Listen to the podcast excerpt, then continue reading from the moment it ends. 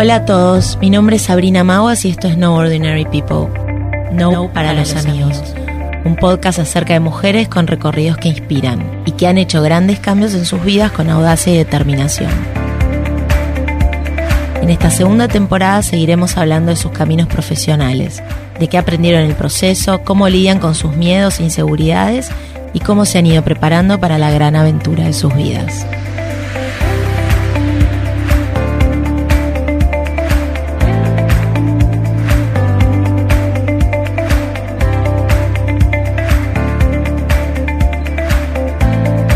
En Nope está Carolina Gándara, cofundadora de The Net Boutique, la primera tienda de moda online de Argentina que arrancó en 2010 y que hoy tiene más de 80 marcas y diseñadores nacionales. Actualmente, Carolina sigue siendo socia de Net Boutique, pero trabaja como e-com manager de algunas marcas brindando servicio de consultoría sobre su canal online, tanto en lo operativo como en la estrategia comercial. Carolina nos va a contar cómo fue arrancar con un negocio novedoso ya hace 10 años y cómo fue la evolución un poco de, de todo ese proyecto.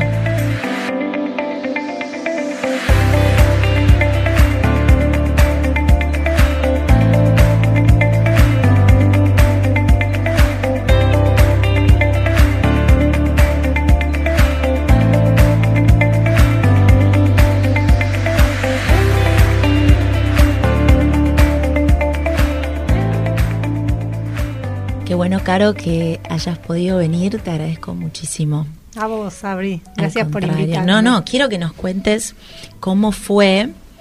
eh, vos sabés que acá, bueno, en No Ordinary People, no para los amigos, la idea es contar un poco todo el proceso de profesional y todas las cosas que van pasando en el medio con sus subes y bajas, con lo bueno y lo malo que, que va, que fue pasando a lo largo de, de todo ese proceso, justamente porque cuando uno cuenta algo, lo más probable es que lo que te pasó a vos le haya pasado a otro y a otro y a otro, y está bueno escuchar a veces sentirse identificado, ¿no? Y, y darse cuenta, bueno, que otros también pudieron resolver y que cómo se resolvió y, y nada. Un poco quería que cuentes, para empezar, ¿qué estudiaste cuando eras chica o qué estudiaste en la universidad, una cosa así? Y cuando eras chica, así, ¿qué querías ser de grande? ¿Había ya un pensamiento? Mira, de muy chica eran pensamientos típicos de chico que pasas por todas las Por situaciones. Uno que, que recuerdo siempre fue ser bailarina, Mira, pero no terminé haciendo nada que ver con eso, ni estudié, o sea, me gustaba bailar de chica y, y- y iba, tomaba clases, todo, pero no es que hice después una, una carrera de eso. Y después cuando llegó el momento de, de crecer y empezar a elegir la carrera, me acuerdo que en cuarto año, un poco charlando así con, con mis papás, pero más con mi papá en este caso, sí. eh, me acuerdo que me, yo dije, bueno, quiero estudiar eh, relaciones públicas. Mi papá me decía, bueno, pero hace una carrera más abarcativa y después especializate. Entonces me, me acuerdo que fui a ver a muchos amigos de él, profesionales, que eh, cada uno me dio su testimonio. Esto era cuarto año del colegio. colegio. Sí. Y ahí me decidí y dije, voy a estudiar administración de empresas y ya sabía dónde lo iba a estudiar. O sea, con esa convicción. O sea, Perfecto. yo Vos ya en cuarto- San Andrés, Yo fui al San Andrés. San Andrés. Con lo cual me implicó cambiarme de colegio en quinto año para poder hacer el curso de ingreso en San Andrés. ¿Vos a qué escuela ibas? Yo en ese momento iba en caballito al San Cirano, Ok. pero San Andrés me quedaba en becas. Sí, sí. Entonces tuve que hacer una ¿Y vos vivías en Caballito? Y yo viví en caballito con mi mamá. Así Sí. que me tuve que mudar con mi papá. O sea, con una convicción. Estaba de- segura. Segurísima, segurísima. Empezar a hacer el curso de ingreso, que sabía que me iba a llevar horas, porque era ir desde las 5 hasta las ocho y media de la noche. Yo iba a doble jornada en el colegio de Caballito, entonces me tenía que cambiar un colegio de una escolaridad sola. ¿Y cómo fue eso? Cambiarse Y ese fue un en cambio- año. ¿En el último año? Sí, en el último año, exactamente. Tremendo. Y fue una. fue Dejaste como tus amigos. Sí, fue dejar a mis amigos que no se lo tomaron también en ese Pero momento. vos no tenías, vos no dudaste un segundo. No dudé un segundo. Qué. Son esas cosas que uno después las mira y digo, wow, tan chica con una convicción de. No solo de, de que lo, qué es lo que quería estudiar, dónde lo quería estudiar. Yo quería el mejor lugar. Y Perfecto. había elegido eso. Y ahí iba. Y lo que me costó. Pero y en ese momento que decidiste administración, ¿fue siguiendo un poco el consejo de tu papá de elegir algo abarcativo y que después te sirviese? ¿O ya en ese momento pensaste para qué te iba a servir? ¿Con, ¿Para qué lo ibas a usar? No, pensaba que siempre mi fin iba a ser eh, relaciones públicas, que es verdad que me iba a abrir un montón de, de puertas, o sea que iba a tener una carrera mucho más abarcativa, que si después me gustaba más marketing, me podía como especializar mucho más fácil. Entonces es como que bueno, me, me gustó la idea de estudiar administración de empresas Bien, en San Andrés. en San Andrés. ¿Y ahí fue tolerable ese quinto año en otra escuela? ¿Te recibieron Para bien? mí era todo tolerable porque Bien. yo tenía una meta. Entonces, sí, fue, fue un cambio muy drástico porque pasé de un colegio inglés, doble escolaridad, a un colegio de una escolaridad donde era otra dinámica. Totalmente. Yo me iba al mediodía, después estaba un rato y después ya en, en agosto me acuerdo que empecé el curso de ingreso que me llevaba mucho tiempo. ¿Y, tu además- mamá estuvo de acuerdo con eso? y mi mamá al principio, no, no mucho, porque bueno, fue también un cambio en mi vida. Me pasé de vivir con mi mamá a vivir con mi papá. Entonces es ¿Vos como tenés que- hermanos? Sí, yo soy la última, la cuarta. O sea que eras la última. No, pero todavía vivían con tu mamá alguien. ¿O Sí, no? vivían Ah, con mi mamá. Bueno, mi hermano en ese momento ya vivía con mi papá, pues el mayor, el más grande, Sí. el varón, y somos tres mujeres. Ajá. Entonces es como que, bueno, ya a los 18 se ha ido a vivir con mi papá. Y bueno, y yo seguí mi plan. Bien. Y bueno, y en el medio después ya me vi con todo un cambio de vida tan chica. Obviamente que era una decisión mía y, y no me lo cuestionaba. Ni No, siquiera bueno, pero tenía tiempo claramente de... tiene que ver con tu personalidad y, y, y eso ayuda. Cuando uno está seguro. Sí. Ahora ¿no? con el tiempo lo veo. fuerte. Lo veo. Después cuando te cuente cómo llegué a DENET también vas a entender esto de del empuje de cuando algo... Bueno, contame eso. Estabas en, entraste, bueno, terminaste el Terminé colegio, entraste bien a San Andrés. San Andrés, hice toda la carrera, a los, eh, me costaba, no, no me era totalmente fácil, una, universidad, una universidad con mucha exigencia, Sí. o sea, había que ponerle Sí, mucho tiempo obvio. y full time, no podías hacer otra cosa. Bueno, después ya me recibí y cuando me recibí me acuerdo que me voy a trabajar a la consultora de mi papá. ¿Tu papá qué hace? Mi papá en ese momento, mi papá es médico, Sí. pero tenía una consultora de empresas de salud, así Ah, que mira. bastante vinculado. Bien. Parte de mis hermanos estudiaron medicina y la otra parte nos fuimos a la parte más de, de- Del management de- de la consultora. Exactamente. Así que ahí estaba como ese Sí. mix. Y ahí empecé a trabajar con él en la consultora y bueno, y después me casé. Y después, bueno, vino el proyecto de, de tener hijos, así que ahí dejé todo. ¿Cuántos años tenías? 26. ¿Eras chiquita? Era chica. Me casé a los 25. ¿Con alguien de esa misma edad? No, Era más eh, grande. Mi, mi, mi ex marido es más grande, me llevaba 10 años. Sí, Así que bueno, yo, y además con el proyecto de ser mamá, claro. que también es una de las cosas que, que siempre es como que sentí. Y O sea, no, de- no sentiste en ese momento que estabas dejando nada, nada. sino que era el proyecto Para- era del mi momento. proyecto del momento. Algunos podrían decir muy Susanita, es cierto. Pero además el proyecto de, de una familia con lo que eso... Es por ahí muy Susanita si comparás con la determinación Exacto. que tuviste para cambiar de colegio y seguir una carrera, pero bueno, Pero era lo que quería. Está bien. Y en ese momento me había picado el... la- no, no Ser picado, mamá. pero ser la- tenía la necesidad no, de ser mamá. también un vínculo con alguien más grande Exacto. que ya venía por ahí listo para esa etapa. Exacto, exactamente. Y esto además fue hace cuántos ya años? 20 bueno, 20 años, sí, un poco más. Sí, 25 años. Esto fue hace 25. Claro. Tremendo. No, pero tus hijos no tienen 25. No, cuando nació Juan.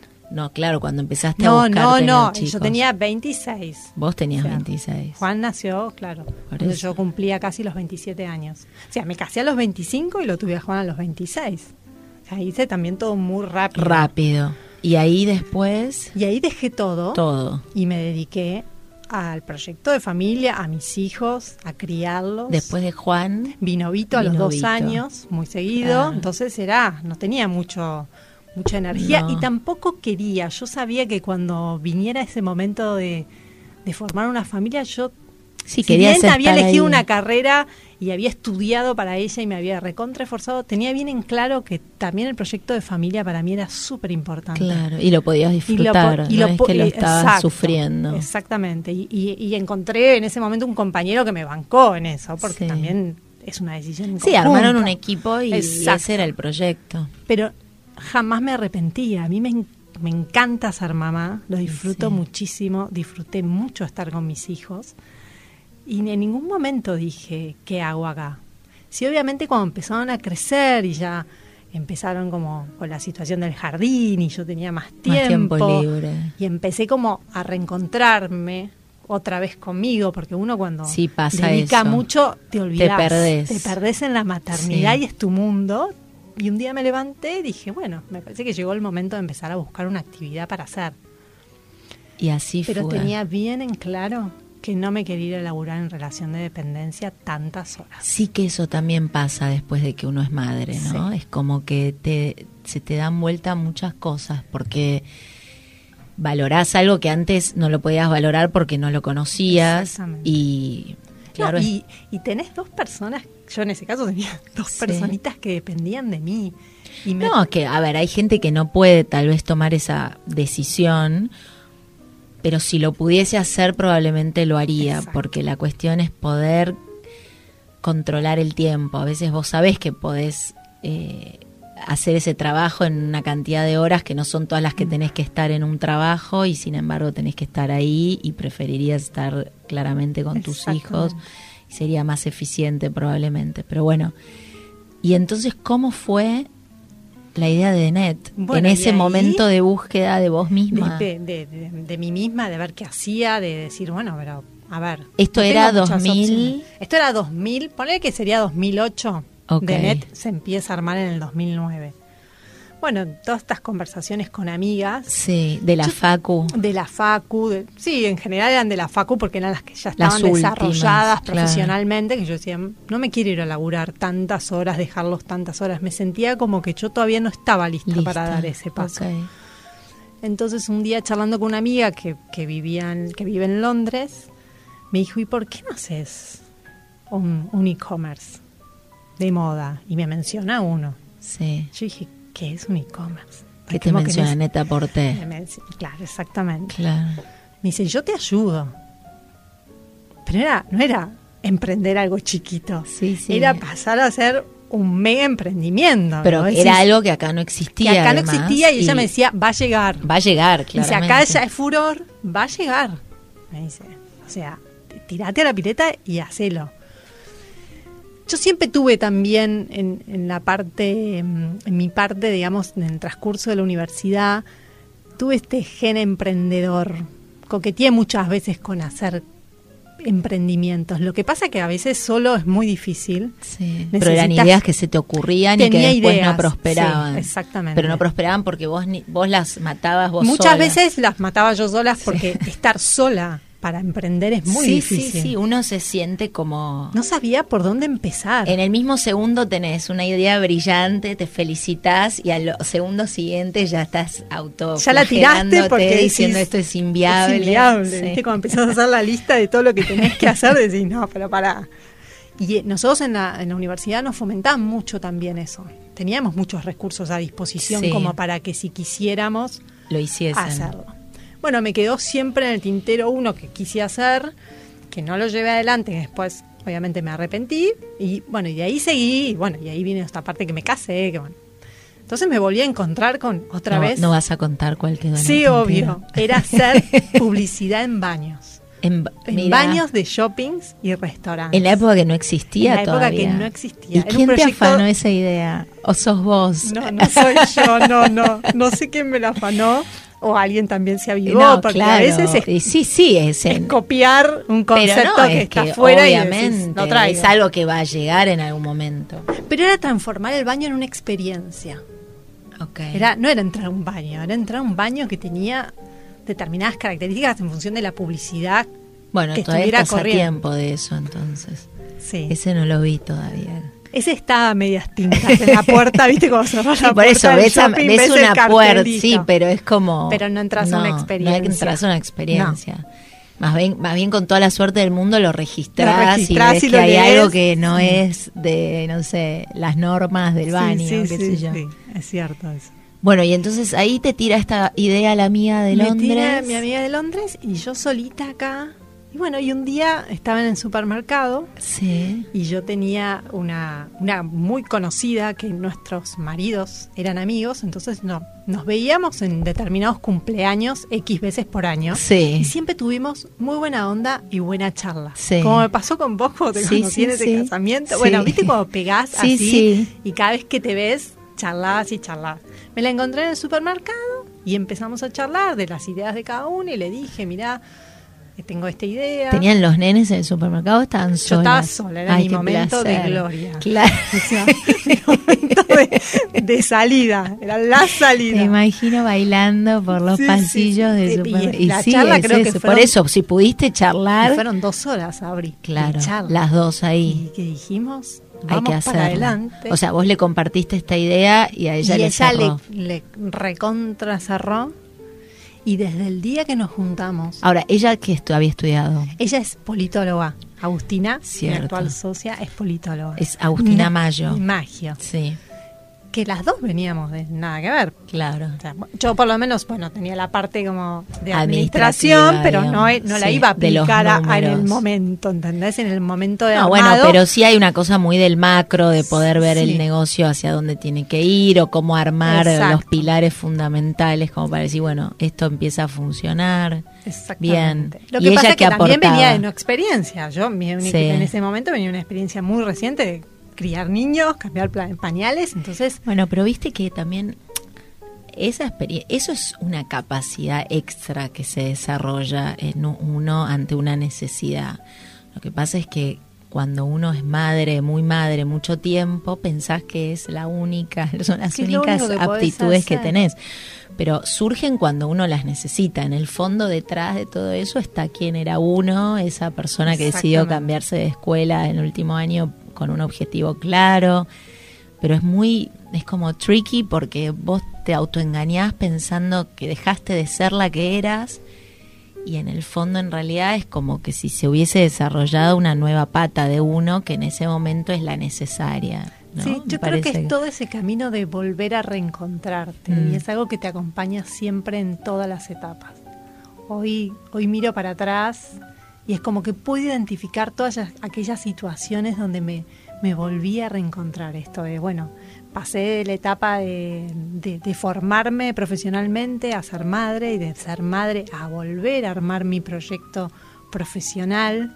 Entonces, en- y como vos decís, en algún momento cuando empecé a armar mi proyecto profesional me di cuenta que ahí estaba esa base Claro, que la seguía tenía. estando ahí.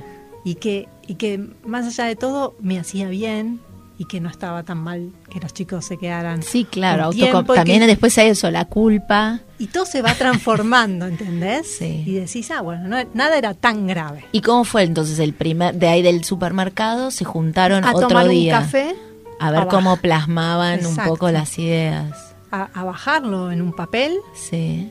y desde ese día que nos juntamos, que fue en, creo que en mayo del 2009, si no me equivoco, nos llevó un año armarlo. Lo Bien. lanzamos el, el 27 de mayo del 2010 a DENET. ¿Cuántos diseñadores tenían en ese momento? En ese momento lo ideal era salir con 20. Ok.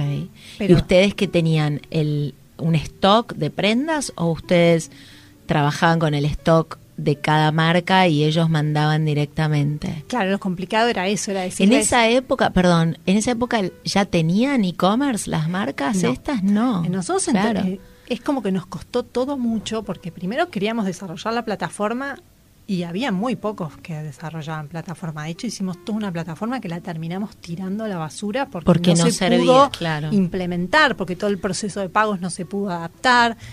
Encontró un fotógrafo que hiciera fotoproducto. Sí, ¿No ¿Sabes sí. lo que fue, Sabri? O sea, uno ahora lo ve y decís que Sí, fácil que es es encontrar. insólito te pensarlo. sobran. En ese momento, así como tiramos la plataforma, probamos cinco fotógrafos y plata tirada de producciones que nadie hacía la foto como, Como tenía que salir. como tenía que salir para nosotras. eh, porque pero nosotras- ustedes mostraban como ejemplos, pero nadie estaba acostumbrada a hacer eso. Nosotros teníamos un, un proyecto que era el que le presentábamos a las marcas, Sí. que era lo que queríamos que Net fuera, porque vos pensás que lo tuvimos que salir a vender entre comillas Sí, mucho claro. antes de lanzarlo, porque Totalmente. teníamos que convencer a estas por lo menos 20, a 20 diseñadores, marcas sí, y dos personas que no venían para nada del rubro. del palo. Que eso, viste que en moda tiene mucho que ver. En todos los rubros, pero sí, en, en moda es además un mini circuito el argentino bastante Exacto. chiquito y cerrado. Y es una puerta de entrada. Vos venís de trabajar en una marca y por lo menos te garantizás que te van a escuchar. Sí, sí, sí. Entonces lo nuestro fue como mucho más esfuerzo porque nadie nos conocía. ¿Y cómo hacían? ¿Buscaban el contacto de la marca? Bueno, el ¿Llamaban? contacto inicial Sí. vino a través de, bueno, del dueño de Garzón García, Sí. que nos contacta con Vero Alfier. Mira, con Vero. Y Vero, una divina, siempre decimos que, bueno, que es nuestra madrina. Sí, Vero es como la madrina de mucha gente. Es muy generosa. visionaria y es muy generosa. Es la verdad que con nosotros se portó muy bien. Al principio nos tiró abajo el proyecto. Cuando fuimos a la reunión me acuerdo que dijo... no tiene "Ustedes tapujos. no". Ella te dice todo. Ay, chicas, no pierdan tiempo. Esto acá nunca va a venir. Esto acá no va a funcionar. Mirá. Así que les digo la verdad, no pierdan tiempo. bueno, las dos sentaditas, imagínate, no venir del rubro. No te o sea, era como nuestra primera. de Pero no obstante eso, te dijo, bueno, hagámoslo. Cuando vio el boceto, Bien. dijo: Ah, bueno, esto me gusta. Y acá estaría. Pero traigan X marcas y no Claro. cualquier marca. Me gustaría estar al lado de tal, de tal y Claro, de porque tal. entre ellos se validan, si no... Exactamente, porque nosotros teníamos un producto que era pretencioso, entonces tampoco Sí, sí, podíamos claro. tirar abajo lo que ellos tan, tanto tardan en, en construir. En construir, ¿no? ni hablar. Entonces, bueno, teníamos que saber que, obviamente, teníamos que jugar en una liga que era la más difícil. Sí. Y bueno, y ahí Vero automáticamente, así como te lo cuento, Sabri, empezó. Llama a tal. Y me daba los teléfonos. Claro. Y yo manoteé un cuaderno Sí, de comunicaciones que tenía en mi cartera, tapa roja, Sí, sí. eh, papel araña. de alguno de los de nenes alguno de los que nenes, había y quedado. empecé a anotar contacto más contacto Y más sí. contacto. Bueno, y después de esa reunión, obviamente, empezamos a bajar todo eso y a, y a generar las reuniones. Y claro, y, a- y ya decías que Vero estaba sumada al proyecto y después al siguiente decías Vero y fulano y, ahí, íbamos sumando de a poquito y llegamos a 22, 20, no, no me acuerdo bien, pero sí, Sí. eran más de 20, era entre, entre 20 y 24 seguro.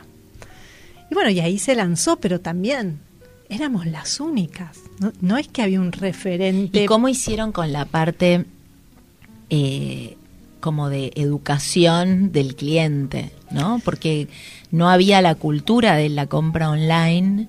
Yo siento que todavía hoy, eh, que ya las marcas tienen sus online, no- solo la gente no está acostumbrada a comprar online, sino la propia dinámica del negocio no entiende eh, lo simple que debería ser poder comprar online. Mismo vos vas a veces a locales y los vendedores no tienen presente que si no lo tienen en su local, entonces tienen que sugerirle a sus vendedores, o sea, a sus clientes, mira, lo puedes comprar online y sacar el iPad, que era un poco lo que yo luchaba desde Jazmín cuando estaba ahí, que hoy en día sucede, por suerte, pero que viene pasando hace, no sé, 10 años mínimo, 15 afuera.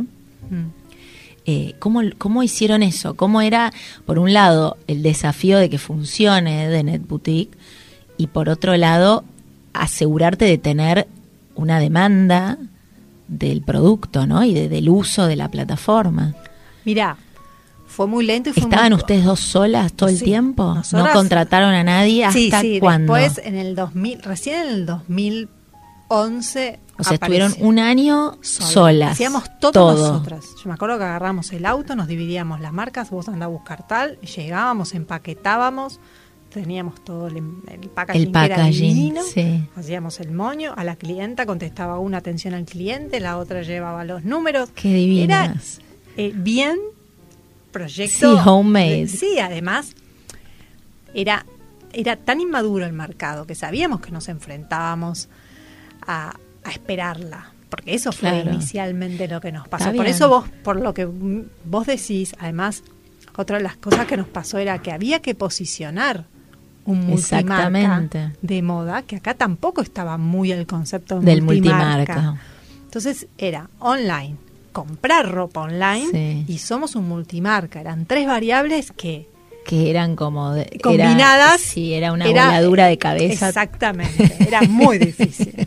Y bueno, es como ahí lo que tratamos de hacer era, Denet tenía las dos patas, tiene las dos patas. Eh, el catálogo para comprar, pero también era un espacio de moda. Entonces, mientras esperábamos la venta, y esto que vos decís, esperar al cliente que hiciera, que se animara a comprar, que se animara por lo menos a consultar, Sí. pero teníamos un espacio de moda donde la gente pasaba mucho tiempo. Que era Y como una especie de revista. Exacto, y se referenciaba y le gustaba el newsletter y le gustaba ver el último magazine. Entonces ahí la gente empezó a pasar mucho tiempo en Denet. ¿Y eso también lo hacían ustedes solas? No, y ahí ya empezamos a contratar equipos. Ok. Teníamos el fotógrafo, teníamos la estilista, Pero ¿y el que generaba el contenido de esos, de esos magazines eran ustedes. siempre fuimos nosotras. Después Bien. con, con AUS nos dividimos. Yo me dediqué a la parte comercial y AUS a la parte de marketing. Bien. Pero siempre obviamente era todo consensuado, era "¿A- hacia dónde vamos ahora, esto que vos decías, fue, me acuerdo, fue, fue una charla. Mientras esperamos la venta, ¿Qué hacemos? ¿qué hacemos? Bueno, Sí, ¿cómo hacer el para no bajar los brazos? O sea, usted, ¿no hubo un momento que ustedes pensaron esto no va a funcionar? No, jamás. Qué bien. Decíamos, hay que esperarla, pero va a funcionar. Y las dos estaban convencidas de eso. Convencidísimas. Después del lanzamiento, el primer paso que tuvimos, el primer desafío fue conseguir la primera marca comercial. Porque nosotros lanzamos con buenas marcas, pero eran diseñadores, no Sí, teníamos una fuerte, nicho. claro, que traccionara. Necesitábamos una que, Que no hubiese realmente nos generara, nos generara mucho, mucho tráfico Claro. Y que la gente ya se animara a comprar porque conocía el producto. Total. Que, que cuando vas a comprar online eso es muy importante ¿Qué fue, Cher? y fue Char. Eh, y bueno, y de ahí ¿Y cómo la convencieron? Ella no tenía e-commerce todavía. ella no tenía e-commerce. Recién empezaban a aparecer algunos, me acuerdo que hubo algunos eh, chiquitos, más Sí. grandes, pero empezó como cada vez a, a llenarse un poco más el mercado. Eh, y bueno, y después una vez que nos empezamos a hacer conocidas, el lanzamiento fue bueno, a las marcas les gustó, a las marcas que habíamos ido a ver y nos dijeron que no, después cuando vieron el producto lanzado empezaron a llamar. Bien. Entonces, lo que antes nos costaba tanto llegar, empezó a ser cada vez más fácil llegar, pedir la reunión, que te la den y decir, bueno, voy a probar. Porque la realidad es que, más allá de que nosotros les, les proponíamos algo que para ellos era difícil porque no comprábamos el stock, sino que lo teníamos asignado virtualmente, Sí. ellos no tenían ningún costo operativo. No, es como cuando dejas en consignación algo. Exactamente, pero Sí. tenían beneficio. Porque Claro. nosotros les garantizábamos que en ese momento Tenían una exposición tenían una extra. exposición enorme, porque nosotros invertíamos mucho en marketing online y la gente pasaba mucho tiempo mirando nuestro producto. Y eso tenía un valor. Ustedes medían que la gente entraba a la página y se Y quedaba. permanecía, en ese momento me acuerdo que eran como que tenía seis minutos, Ah, un montón. que era una barbaridad. Claro, pero no tenía dónde ir todavía. Exacto. No, No, es como se animaba a hacer el clic, ¿entendés? Sí, sí. Tampoco. No. Para comprar. Y No, como bueno, vos pero decís, esa era la pata de la, de la educación que estaba procesando, pero Exacto. por otro lado no competían tanto con otros no teníamos tampoco. tanta competencia. ¿Y cuándo fue, tenés así como una memoria, un recuerdo del, del momento que fue como el paso de decir, bueno, realmente esto fue un éxito, esto está funcionando, estamos, la estamos rompiendo? Sí. Bueno, cuando nos empezaron a acompañar las marcas comerciales, eso fue cuando entró Jazmín, para nosotros fue un reconocimiento súper importante, era como haber conseguido ese lugar, ese, ese, recono- es- ese- la palabra es reconocimiento, es la confianza de una marca que sabíamos que, que nos, no Que nos si la iba a dar dando- tan no, fácil claro. habíamos hecho algo bien. Y después cuando lanzamos Hombre, nosotros hicimos una serie que, que fue bastante vista y muy Ah, y la comentada, de- la, del Pocho con Isabel Claro. Macedo, que se El llamó Pocho Belovers. Lavez, sí. Exactamente. Es jugador de fútbol. Así. Que eso coincidió con el año Del de un mundial. mundial, claro. Eso fue casualidad, pero ¿viste? esas, esas cosas que como caímos- casualidad. Sí, porque la verdad que nosotros empezamos a planificar la serie mucho antes y no sabíamos que lo iban a convocar para la, para la Ah. selección. ¿Y por qué lo llamaron a él? Pues les daba lindo. Porque sí, teníamos un vínculo directo. Ah, tenían algún contacto directo. Exacto. Bien. Y, y sabíamos que se iba a aprender, queríamos que fuera la imagen de hombre, eh, porque en ese momento él estaba como ya Sí. haciéndose cada vez más popular. Sí. Y bueno, y después teníamos a Isabel y dijimos, me parece que esta junta es dinamita y, y en eso no nos equivocamos, porque la verdad que la serie fue un éxito. ¿Eso Superó, qué año era? Y esto ya fue 2000, no, 14, 2014, si no me equivoco. Sí.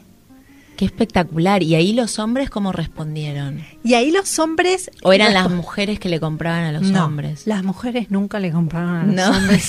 Eso es una de una mentira. Ese mito de que la mujer. Mira, hasta hicimos una encuesta, no lo podíamos creer porque decíamos: o sea, estás en un espacio de moda, tenés la posibilidad de comprar Y para no vos compraban. y para él. ¿Por qué no le compras?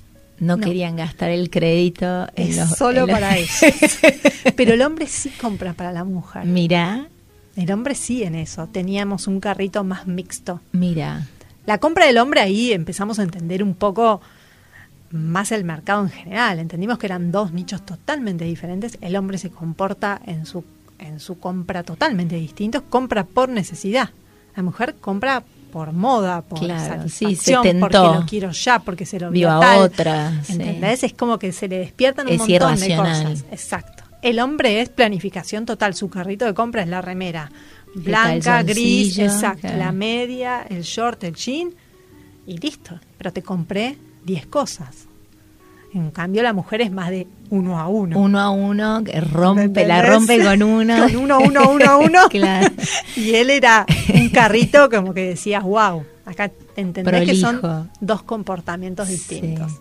Y el hombre también un poco más sensible al precio. Claro. No te voy a gastar eh, tanta guita en un Y par de botas, todo bien, pero tengo un límite. La mujer en eso no lo tiene. No, igual las marcas masculinas se sabe que el digamos la capacidad que tienen de hacer el overpricing es mucho más limitado que el de las mujeres. Eso está estudiado, es un hecho concreto.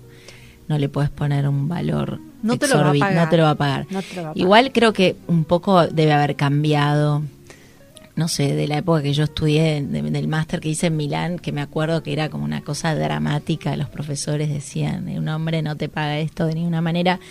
Hoy los ves a los tipos un poquito menos estructurados por ahí. Yo creo que eso que decís hoy pasa, Sí. pero creo que también es cierto que siempre va a regir que el hombre Sí, no sí, te va, no. porque no, eh, salvo que estés hablando de un nicho muy especial. Si no lo donde- motivan esas cosas, por ahí te paga un sobreprecio en algo, en, En tecnología. en tecnología, tal cual. ¿Entendés? En tu- Pero en moda no, porque para ellos Mm. es es algo que lo usan y tiene un fin y ya. Sí, sí, es como, es, es exacto, es un fin concreto, es una necesidad básica. a la no mujer le engloba mucho más estar vestida la Sí, moda. le representa otra cosa. Entonces ahí estás en dos psicologías totalmente distintas de consumo. ¿Y a esa altura cuánta gente te estaba trabajando en No, y a esa altura ya éramos casi 15. Y ahí Bien, llegó el ¿y en momento dónde? de la en un momento, se- claro, ¿a dónde trabajaban? Empezamos en lo que llamábamos la casita de muñecas en Arevalo, Sí. que era una casita antigua divina, Sí. eh, que ahí empezamos, bueno, nosotras dos con Agus, y fuimos creciendo. ¿Era de alguna de ustedes? ¿Lo No, no, lo alquilaban? ¿Qué hacían? ¿Lo alquilamos. alquilaron? Llegó el momento de tomar la Sí. decisión y dijimos, bueno, sí, basta de estar cada uno en su casa con el auto, con esto. Claro, era un lío. Alquilemos una oficina. Bueno, ahí, ahí surgieron la- eh, los socios inversores. Eso te iba a preguntar, ¿todo esto lo hicieron ustedes con plata propia? Al hasta principio este sí, el primer año sí, y después del lanzamiento entraron los socios inversores. ¿Que Pero ustedes sí, lo fueron a buscar no, o se vinieron acercaron? solos, Mira, bueno, privados, obviamente. Sí. Eh, teníamos un vínculo, pero les interesó el, el negocio. el negocio. Qué bueno. Sí. ¿Les gustó eso o más o menos? ¿O fue, y se fue el primer, sí, fue un reconocimiento. Es un importante. reconocimiento, pero ¿y cómo es? ¿Manejás guita que te la, y después la tenías que devolver? No, eh, No. a ver, inicialmente fue inversión, de decir, bueno, apostamos a esto más allá de La de, la de resultados. ustedes. Exactamente. Sí, pero la de los No, y los socios en ese momento con la misma política de, Mira, de inversión a riesgo. Bueno, Ok. creemos en este proyecto, los vamos a acompañar, pero esto es lo que hay. Y eso fue bastante claro. Y nosotros siempre fuimos, por más que recibimos inyección de capital, no nos comportamos como si la tuviéramos. mantuvimos siempre como la misma estructura y íbamos tratando de crecer orgánicamente. La plata, si estaba, se usaba para cosas que nos excedían, como por ejemplo, o hacer un lanzamiento cuando lanzamos Hombre. Bueno, si eso les debe haber cambiar oficina, un, billete hacer esa novela. Esas son las cosas donde nosotras decidíamos invertir. Pero, ¿Y siempre estaban de acuerdo las sí, dos? Sí, Qué bueno. La verdad que sí, sí, sí tengo que, que reconocer y, es una de las cosas que, que me llevo lo importante de esto que te decía de, de tener un buen socio, un buen partner. ¿no? Es muy difícil hacerlo solo, es difícil hacerlo con alguien. Pero si encontrás a alguien que, que tiene tu misma filosofía, los mismos lineamientos y la misma capacidad de trabajo, porque también eso influye mucho. Claro. Las dos le metieron con horas con todos. Yo con mis necesidades, porque obviamente nunca dejé de, de estar presente en la vida de mis hijos. Para mí era siempre muy importante tener mi timing, de decir, de poder yo esta hora me borro, pero sabía que ella, pero tenía hijos en ese momento, no. No, tenía un marido, una familia con hijos, pero no tenía ese rol de chicos chicos de tener que llevarlos al colegio, traerlos, que era lo que me pasaba a mí. Y que también quería estar, no me quería perder esa parte. Obvio. Entonces yo sabía que tenía X horas para trabajar en el día y el resto no las iba a resignar. O sea, el momento y eso está bien, y eso lo hablaron en un principio y, lo acordaron y estuvo bien. Sí, desde el vamos. Y nos hacíamos un buen, una buena dupla porque nos sabíamos suplir muy bien. ¿Y ustedes desde el principio empezaron a ganar plata o los primeros meses no? No, los primeros, no, te diría los primeros años. Los primeros años fue solo poner. Fue solo poner.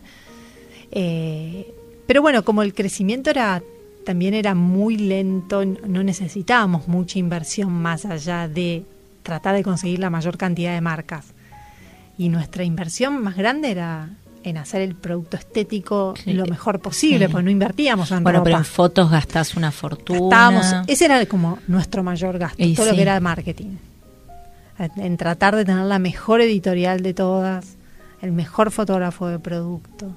Bueno, pero se fueron haciendo ahí un camino. Exactamente. Y después, ¿en qué etapa están ahora? Y ahora estamos en la etapa de que ya Denet creció enormemente a, nivel mercado, facturación, y este año nos, nos asociamos con la gente de Fotter. Mira. Sí. Y mm, que Fotter es también un e-commerce que empezó con el tema de calzado exclusivamente, que maneja un nivel de marcas más eh, comerciables, con más precio eh, y otro volumen, obviamente. Eh, y bueno, y ahí hicimos como una fusión. Mira qué bueno. Donde cada uno mantiene su, su, empresa, sí, su empresa independiente. Y, bueno, y por ahora y sí, compartimos como estructura. Mira qué bueno. Sí. Y nosotros nos podemos acoplar a un partner que tiene un, know-how más tecnológico. Claro. Que cuando trabajas en, en el mundo online, es, también esa es una inversión muy grande que... Total, y eso es como un diferencial que te vuelve o no más eficiente, es clave. Exactamente. Determina, de, pasás dos años y sí o sí tenés que pasar de la tecnología que tenías a otra nueva porque si no el mundo del mercado te come. No, dos años ya es no mucho, tenés que estar todo el tiempo. Lo que pasa es que el producto de ustedes es un producto, no el que venden, sino de net, claro, muy curado, todo el tema del contenido, más allá de la mercadería, y que eso también debe llevar como un tiempo enorme, entonces hay que asegurarse como de ir no evolucionando a la par, de decir, bueno, a nivel tequi estoy con lo último, pero también puedo sostener la calidad del contenido, de la imagen, que dé bien, que no dé masivo, que no dé uh, un montón, solo producto, producto, producto.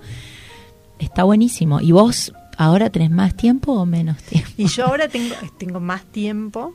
Yo hace prácticamente dos años que, digamos, si bien sigo siendo socia, me corrí de la parte operativa, la parte diaria. Sí. Necesitaba como tener un tiempo para mí. Eh, vuelvo a esto mismo, un planteo de decir, bueno, ya pasaron X años, es, fue mucho el tiempo que le dediqué, mucha la dedicación. Sí eh, no solo de, de, horas, ¿no? De, llevar adelante una empresa y, un, y, un, emprendimiento eh, te, te vuela la cabeza en, en todos los aspectos. Y bueno, y ahí necesité como correrme un poco de la parte diaria.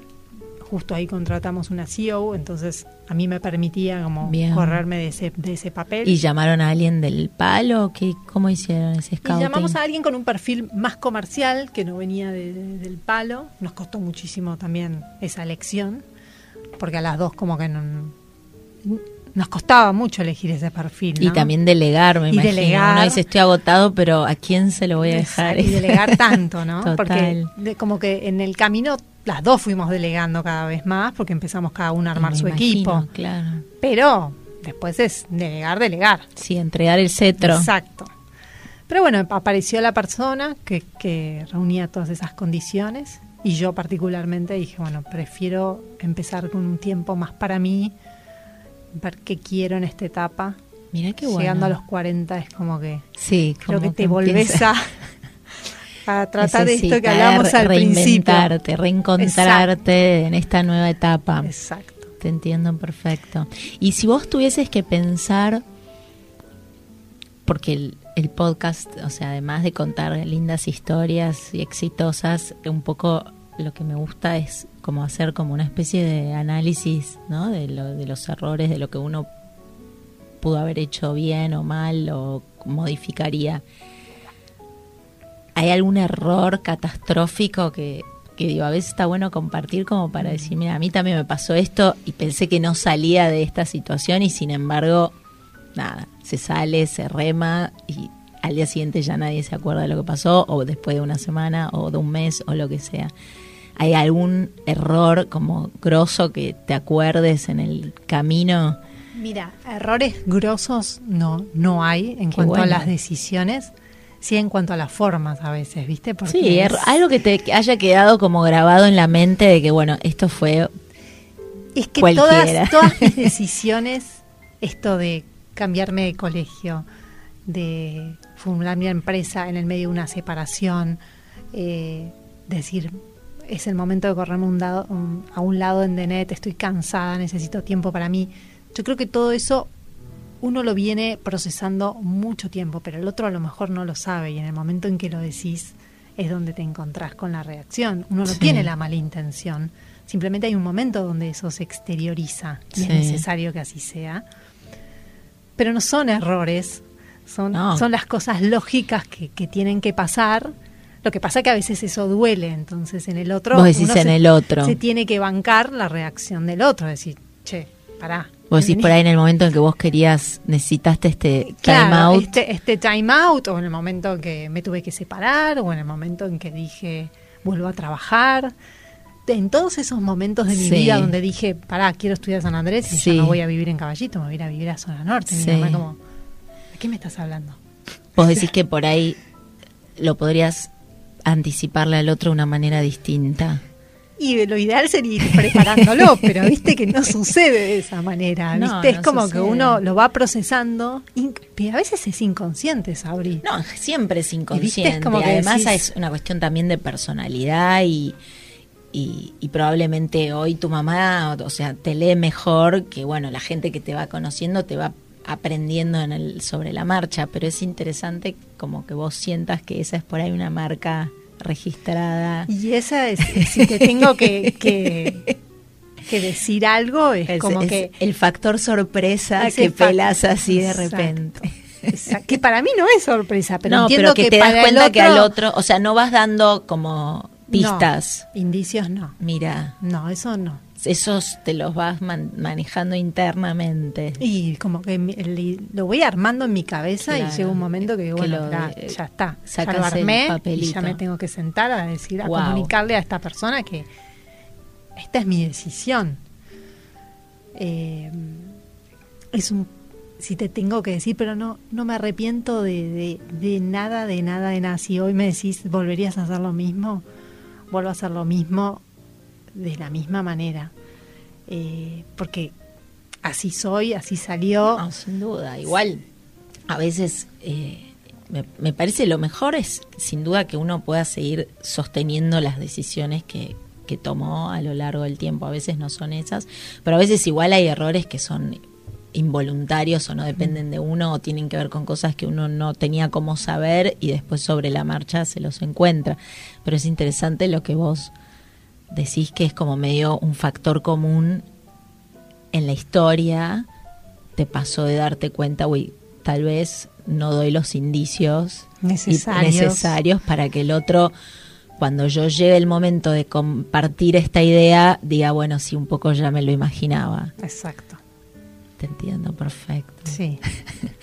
y un poco para, como consejo, ¿qué le dirías, no sé, a una mujer que también viene por ahí armando su vida, su cabeza y, viste, hay un poco esta cosa de decir a veces uno se reinventa, bueno, vos lo lo hiciste varias veces, ¿no? Porque bueno, cuando pensaste una carrera, después otra, tomaste la decisión para eso. Hay gente que por ahí no le es tan fácil encontrar el rumbo y decir, bueno, estoy insatisfecha con esto, pero sé hacia dónde voy y empiezo a caminar hacia ahí. ¿Qué dirías? ¿Cómo pensás que es como lo más importante para decir, bueno, en ¿Cómo hago para encontrar, cuál es tu propia conclusión de tu historia y qué compartís con otro? Como diciendo, mira, para mí lo más importante es enfocarse en esto. Y de ahí vas a poder salir y saber cuál es tu lugar en el mundo o cuál es tu próximo paso a dar. Que cuando uno tiene una convicción es como que esa convicción está ahí y, y uno empieza inconscientemente o no a trazar el camino para llegar a ella. Es, Sí, sí. Vos decís que es inevitable. Yo creo que sí, que es inevitable. Y, pero no solo por, por, por mí, por las historias que, que uno va escuchando cuando decís, ¿es casualidad todo su camino? Sí, hay una parte de casualidad, pero también hay una parte de causalidad donde uno es el que... Sí, sí, el que lo va construyendo. Y yo creo que, que si uno tiene muchas ganas de, de hacer algo, hay, hay momentos donde tiene que ir por eso. Y, y no, y no preguntarse tantas cosas. Sí, hay, momentos donde, sí, la, voz interior, la, es, esa cuando, cuando uno dice el, el, dolor de la panza. Es ese. Es, yo creo que es ese. Yo creo que ese siempre te va a llevar a, a buen camino. Hablando obviamente de, de, las cosas positivas, ¿no? Bueno, claro, no, no, no, sí, lo, lo que a uno le da esa, ese nervio es lo que uno en realidad lo tiene como... Tiene que ser tu motivador. Sí, yo no puedo dormir porque a mí esta idea me, sigue sonando en mi cabeza. Sí, no desoír esas ideas Esas bajadas. Yo una vez le dije a una amiga, a veces tengo como bajadas de pensamientos muy importantes que digo, wow, le tengo que dar bola a esto. Y me parece que es un poco eso. ¿Y los, los registrás en ese momento? ¿Te das cuenta? Sí, fueron muy claves en mi vida. Mira. Sí fueron muy claves en, en, todos estos momentos de esto cuando te dije de toma de decisión claro cuando te dije llegó el día que, que miré y dije yo tengo que salir a laburar yo tengo que empezar a, a, recuperar mi camino profesional cuando los chicos eran chicos cuando los chicos eran chicos esto de chiquita de decir no yo tengo que estudiar acá una bajada son bajadas pero las son registrables yo las tengo sí las tengo como muy muy identificadas a todas y si pudieses volver atrás y decirle, no sé, a Carolina de 20, eh, algo, ¿qué sería? Qué difícil. Que disfrute cada, cada paso que da. Todo se resuelve en definitiva. Es como, no importa a veces las, las, las vallas que uno piensa que se va a encontrar o o, el miedo a veces a, las decisiones. Es como, dale para adelante. De alguna manera todo, todo se encamina, todo se resuelve. O me pasaron cosas importantes, difíciles, eh, y todas, en definitiva, se terminaron resolviendo. Y, y en el momento era una valla y después ya, ya no lo era más. ¿Y ese momento te estresabas mucho y ahora menos? ¿o no, nunca me estreso en, la parte posterior. Creo que a veces me pasa que saco una fortaleza de no sé de dónde y, y en ese momento no me doy cuenta, pero después caigo. Cuando todo se acomoda, caigo. ¿Y cuando eras más chica decís que lo sufrías más que ahora o no? No, creo que ahora de grande me lo sufro más. Ah, De chica. Entonces habría que decir qué le dice Carolina de A la de 20 a 40. la de 40. A ver, cuál- ojo, ojo con las decisiones. Es que también ahora uno te agarra en otra etapa, ¿viste? y sí, hay más cosas Querés en más- juego. Tenés más cosas en juego, querés tranquilidad, sabés lo que querés. Sí, y eso cuesta mucho. Y eso cuesta tiene un precio alto. Muy alto. Y también un poco lo que me pasa a mí es que, bueno, terminé siendo cabeza de mi familia, aunque si bien mis hijos tienen un papá súper presente, Sí. un- una persona que adoro, que, que, cuen- que cuento con él, que tengo un muy buen vínculo, no dejo de ser la, la responsable de mi casa. Entonces Claro. eso, eso pesa a la hora de tomar decisiones. Me. Apenas empecé con el proyecto de NET, eso no lo tenía Claro, tanto no en la era- cabeza. Yo estaba casada, en pleno Sí, estabas cómoda jugando familiar. con eso a ver cómo Exacto. funcionaba. Hoy me decís, che, Caro, ¿emprendés en estas condiciones? Y a lo mejor te digo, no, no, Sabri, yo hoy necesito... Bueno, hay que ver si te da una bajada. Por eso depende... La bajada de eh, la- con la información. bajada divina que digo, bueno, tiro el tablero, pero también estoy en otra etapa hoy de eso, de, de, de analizar más, de analizar Sí, más está las bien, es lógico, es, viene con la madurez. Sí, de- empiezo ya a pensar en mi futuro, en, en decir, ya no sos una, una nena. Bueno, pero no empieces a pensar en tu, No, pero en tu eso... pero- retiro porque no, falta. no en mi retiro, pero sí en mis hijos, ¿viste? Sí, De decir, sí, porque uno tiene más cosas que dar- perder, claro, Les tengo que dar un futuro a mis hijos. Sí. Y, y me empezó como a, a un poco a, a bajar eso ahora en mi cabeza, decir, bueno, hoy, hoy te toca este papel. ¿Y hoy qué estás haciendo en el tiempo que ya no estás dedicándole a Denet Y hoy me dedico a hacer consultoría de e-commerce para marcas. para marcas? Que me encanta. Que antes eran tus clientes. Que antes eran mis clientes muchos, Mira. otros no. ¿Y eso te gusta? Y eso me encanta. Y puedes entrar y salir del y, problema. y tengo, exacto. Claro. Y es como que estoy ahí. El No problema no te persigue exacto, tanto. No estoy No te en, la, en la diaria Sí. de el- la carga que es tener. No solo las decisiones que se toman, sino tanta gente Sí, eh, a cargo, cargo sí, y sí, el peso es de esto eso. decías de rendir cuentas porque hay otro que pone la plata y, y que no llegar y es- encima este es un país como con muchas complicaciones eh, en el momento de, de tener una pyme Sí, sí, y nunca es un, un, un desarrollo que lo puedes prever a largo mediano plazo. no, es una tirada y No. decir de acá a tres años la recuperé No, porque te aseguro que año. no. No. Te pasaron mil cosas en el medio, te cambiaron las reglas Sí. tres veces Sí. y vos en esas tres meses decís, ¿qué hago? Claro, Yo tengo toda esta estructura acá, que hay que sostener. pero yo ya, ¿entendés? También tengo mi estructura en mi casa Sí, que claro. sostener. Entonces, bueno, pero encontraste como- un buen equilibrio. Sí, hoy lo tengo. Hoy, hoy lo tengo y fíjate cómo son las cosas. Cuando te empecé a contar dije que yo quería estudiar relaciones públicas. Cómo la vi, todo mi camino profesional en el último tiempo me fui posicionando ahí. Y, y mi rol con las marcas en Denet. Y naturalmente fuiste como volviendo a eso. me, me paré ahí. Y hoy tengo vínculo con, con muchos, con muchos tengo amistad. eh, y me siento, me siento sí, cómoda. es que sin duda es lo que te gustaba y para lo que vos Creo que eh, para sos lo que más era- habilidosa exacto. probablemente, pero bueno, también es fue inteligente probablemente seguir el consejo de tu papá y sus amigos Sí. y hacer una carrera que por ahí sin esos elementos no hubieses podido construir de net con, con Agustina. Seguramente. Sí, sí. Espectacular. Bueno, un placer enorme, Ay, Caro. Gracias, por venir. Igualmente, gracias Un por la invitación. No, al contrario. Me encantó. Si te gustó el episodio de hoy, por favor suscríbete en Apple Podcast o Spotify o en donde sea que escuches tus podcasts y no te olvides de calificarnos y hacer un review. Me encantaría que hicieras correr la voz en las redes sociales.